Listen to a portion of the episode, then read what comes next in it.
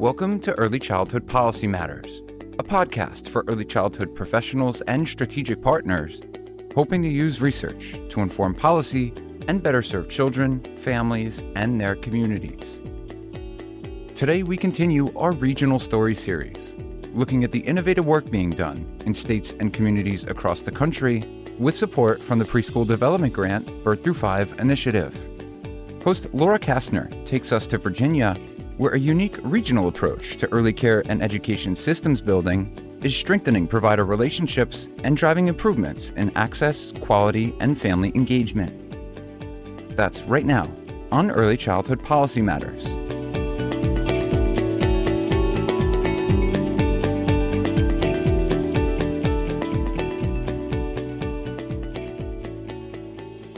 Welcome to Early Childhood Policy Matters. I'm Laura Kastner, Senior Education Researcher and Technical Assistance Provider with SRI Education.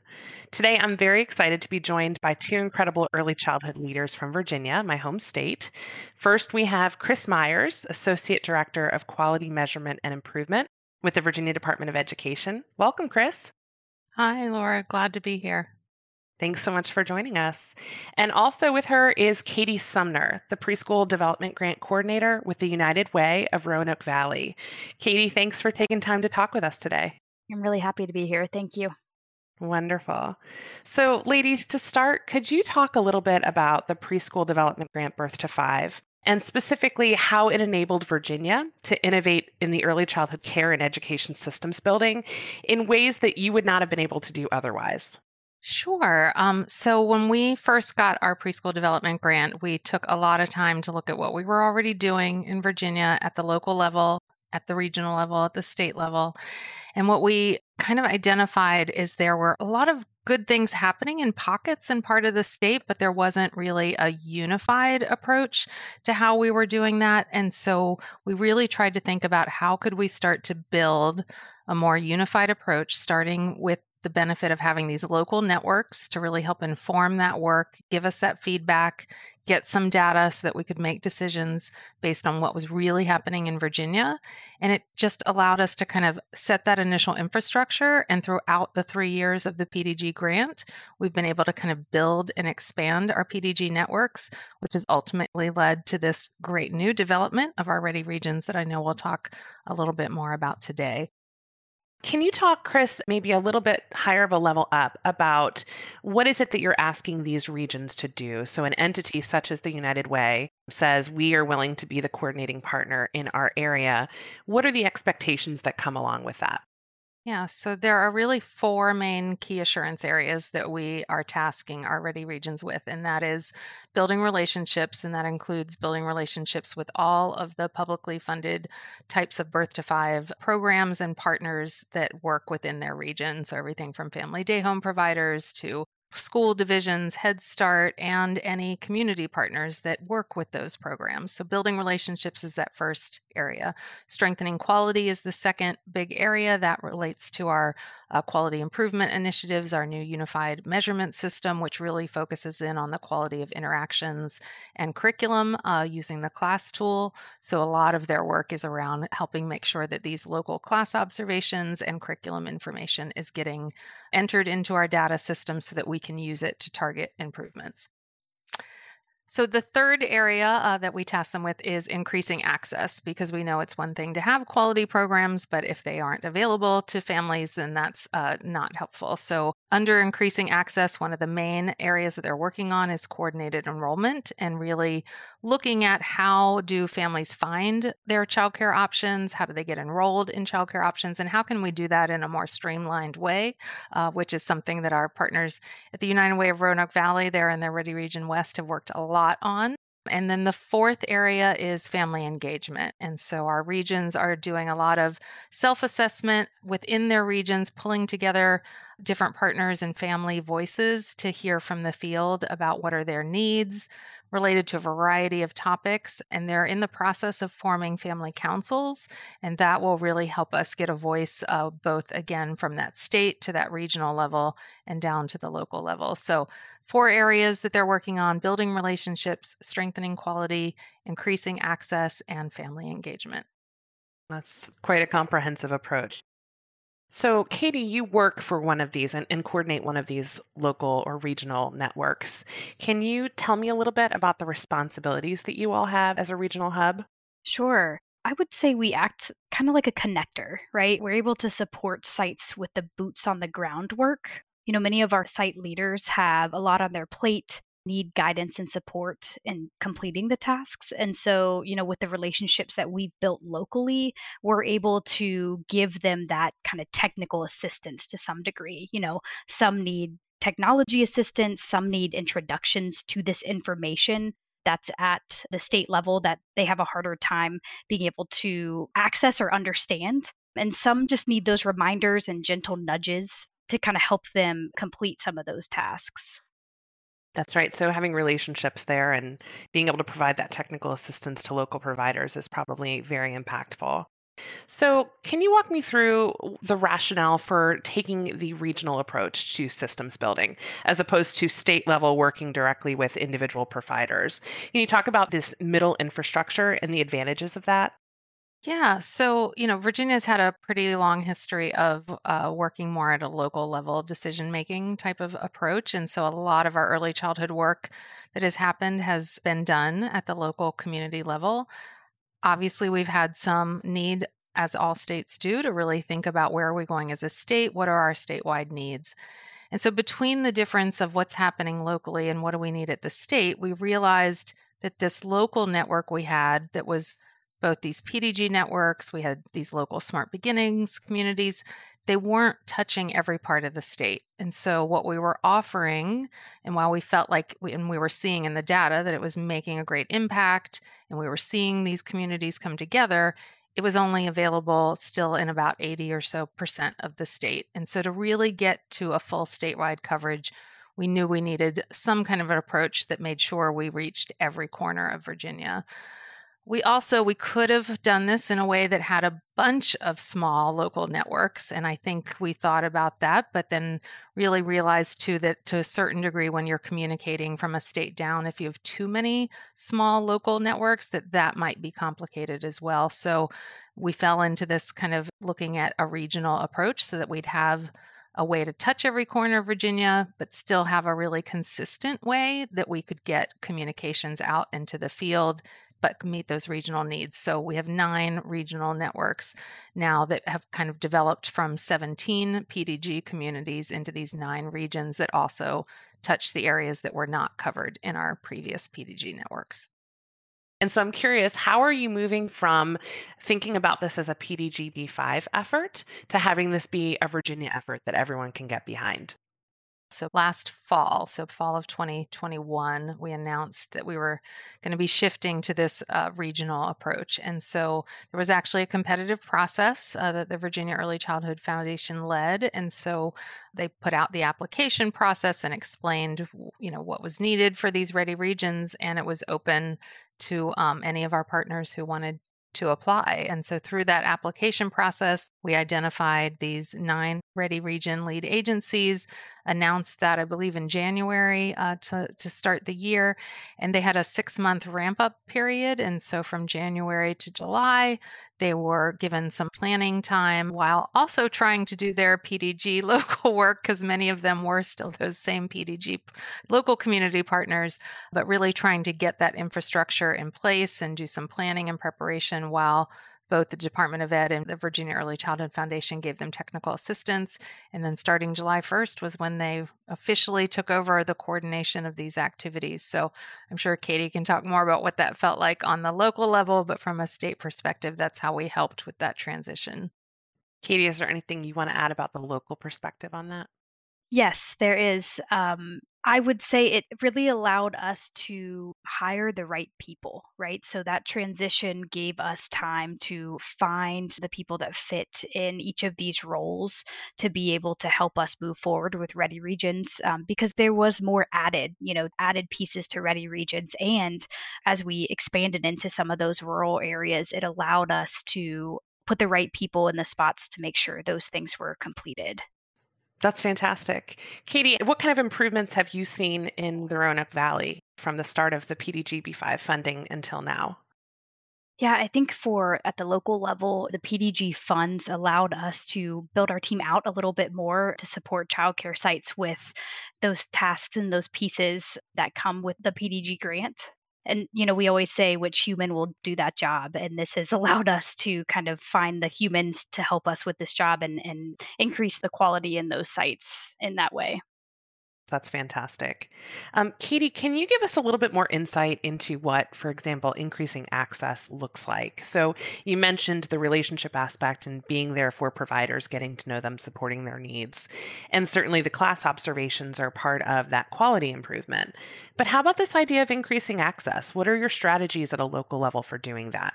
So I know we've said it many times, but the relationship piece is so key. So a few years ago, even before I was with United Way, they were gathering the groups, those key players like Head Start, um, VPI, some key childcare providers in the area to have these conversations about a single point of entry, you know, that coordinated enrollment. But that's tough, right? Everyone's doing it differently. Everyone has a different approach to that enrollment piece. So, you know, it took United Way as kind of that connector piece to say, hey, this is going to benefit families. This is going to be the greater good of our region to work together to form this. But it took trust, right, from those key players to be able to move forward in the coordinated enrollment um, and make that work. And, you know, we still have work in front of us to engage private providers and family day homes that aren't using the system quite as much, you know, because of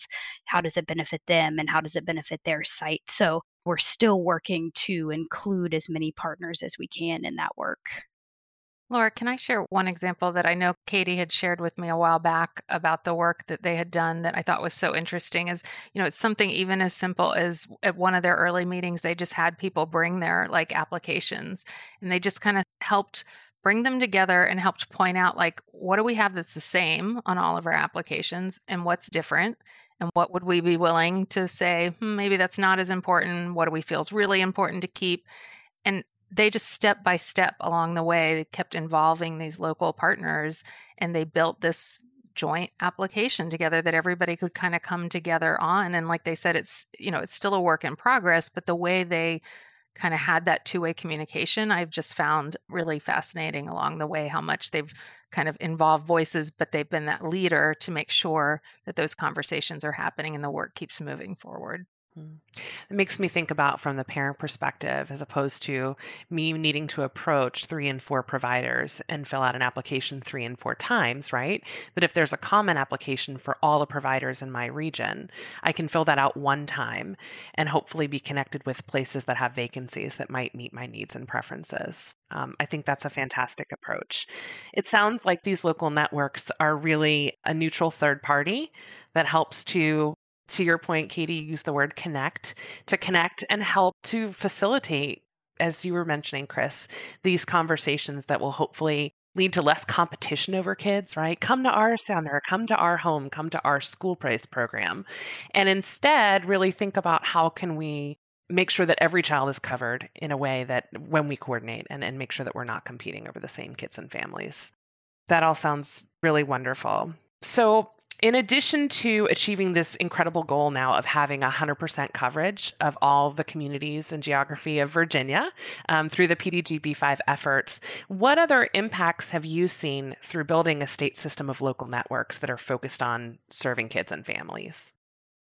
From the state perspective, I think one of the biggest benefits has been just the multitude of data that we now have across all of our types of settings, birth to five. So Virginia's been fairly data driven in the past, but we tended to only have data on our school based pre K, to some degree, some Head Start data, or some data that was fairly limited on our voluntary QRS participation sites. But that was, you know, at most up to 25% of the population of sites. So we were missing a lot of data on sites. And the data that was being collected was being collected in silos. And so different groups were using data to make decision, but we were not doing it in a unified way. And so through the PDG grant, the other big thing we did was build this Linkb5 data portal system where all of our site profiles and classroom information gets entered and our quality information gets entered. And we just have such a better view already, even though we haven't gotten to every site yet but just way more information about the quality of interactions and curriculum and what's happening in these classrooms. And we are already starting to use that data to say, here are the sites that need support the most. And then we can say to the regions, here are the sites that need support the most. How can you help us connect them to these great improvement partners that we have in the state who can give them that support? So, this, you know, just wealth of data that we have and a much more unified approach to using the data has been a huge benefit. Yeah, so it sounds like the state's rationale for collecting this data is not for the sake of just to have the data or to have a, a, good programs versus bad, right? High quality, low quality, and publish it and let parents decide. It sounds to me like you're taking an incremental and supportive approach to making sure that all kids have access to quality programs by improving the quality of each of those sites. Katie, did you have some more insight on that? Yes. At a local level, what we see is that our region expands. And so, you know, we begin with funds that only reach our city or our urban areas, and we're able to now reach out to some of our rural areas, which, you know, I would assume a lot of the regions kind of have that, right? We have that city space and then the rural areas that may not have been touched by a lot of these funds. And so, what we have seen is we've been able to then build some more relationships out in those areas and touch sites and be able to get more quality into sites that maybe have not gotten to benefit from that. And i think that's the piece that we have seen as our as our region has grown is been able to reach those places. Chris was there something else you wanted to add earlier? Yeah, so I was just going to add to that um, when you were talking about the focus on quality and not just pointing out which sites are good or bad, because really, when we talk about our approach, we actually very consciously use the word measurement versus rating, a unified measurement approach, because this isn't your typical marketing type of QRIS strategy. We are really trying to get every publicly funded program the support that they need so that they can offer a quality program and so that ultimately no matter what program a family would choose they're going to find a quality option in Virginia and so we are working really hard and we have already started this summer by taking that data and saying it's not just who wants support the most, it's who needs support the most. And we're going to prioritize those publicly funded programs based on their results from these measurements to say these are the programs that need support the most. And we're going to make sure that we give them those supports. One example is our curriculum piece, too. We found a big discrepancy between programs that already had access to quality curriculum and those that did not.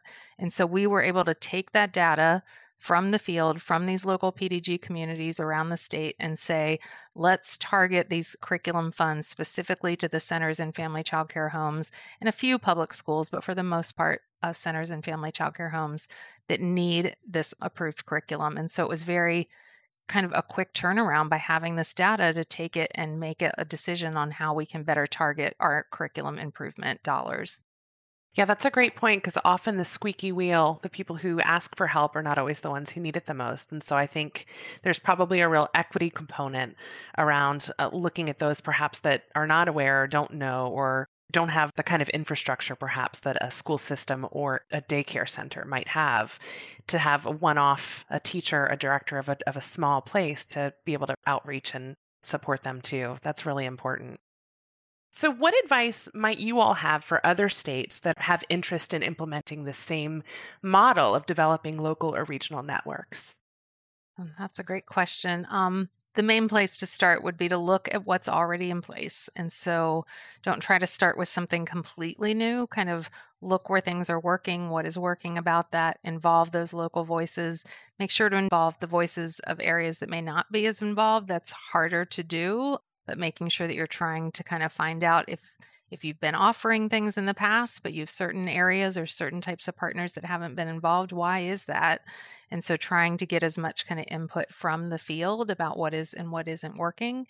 And then just, I think, being really clear about the goals. And so having the leadership that we've had at our state level about really the vision of what this unified approach could be and You know, this is part of a larger effort to kind of consolidate state agencies at the Department of Education from moving some of the services from Department of Social Services over to Department of Education. And what that really has done is given us a bigger vision that if we can have a unified vision at the state, what does that mean to have a unified vision at that local and regional level? And so, really being clear about sharing that vision to help everybody understand like, why is this important? It's important in your local community, like in Roanoke, but it's also important in every corner of the state in Virginia. And it's important for all of our Virginia children and families. Katie, how about advice on implementing as a local partner?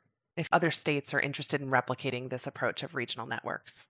Yeah, absolutely. Um, and I know I've said this a lot today, but I, I cannot talk enough about how strong relationships are so important, right? The reason we have been pretty successful in our area is um, years long relationships that started just looking at Virginia Quality, you know, and, and how we were bringing sites on board to Virginia Quality and moving them along through PDG and now Ready Regions. You know, we've gained that trust with so many of these partners to be able to then move forward with them and help them to move forward, support them. Because as we've said, you know, there is some fear behind change, right? So to have that strong relationship has helped them to move forward along with us. Yes. So, uh, taking the time to build relationships sounds incredibly important. Building on what already exists versus starting new, and then sharing this common vision that folks can get behind. That's fantastic advice. So, Chris and Katie, if folks wanted to learn more about the Ready Regions approach that Virginia is taking, where could they learn more about this? Yeah, so a uh, pretty simple website to go to that our Virginia Early Childhood Foundation partners help host is readyregions.org. On that Ready Regions website, you'll find a lot about the role and responsibilities of Ready Regions. There's also a great map. Katie is with Ready Regions West. So if you want to learn more specifically about that region, you can click on the map and find that information there. Fantastic. We'll be able to connect faces to names and regions to stories. So it's so obvious that you all have created and implemented an intentional plan to serve all of Virginia's families and children with high quality services. Um, this has been a fantastic conversation and a really valuable look into what's happening on your teams and what so many others across the Commonwealth of Virginia are doing for families. So I want to thank you both, Chris and Katie. Thank you for your time and thank you for your really important work on behalf of Virginia children and families. It's been lovely talking with you. Thank you, Laura. We really appreciate all the support from the Preschool Development Grant as well. Thanks for your time. I appreciate it. Thanks for listening to Early Childhood Policy Matters, produced by the National Technical Assistance Center for Preschool Development Grants Birth Through 5.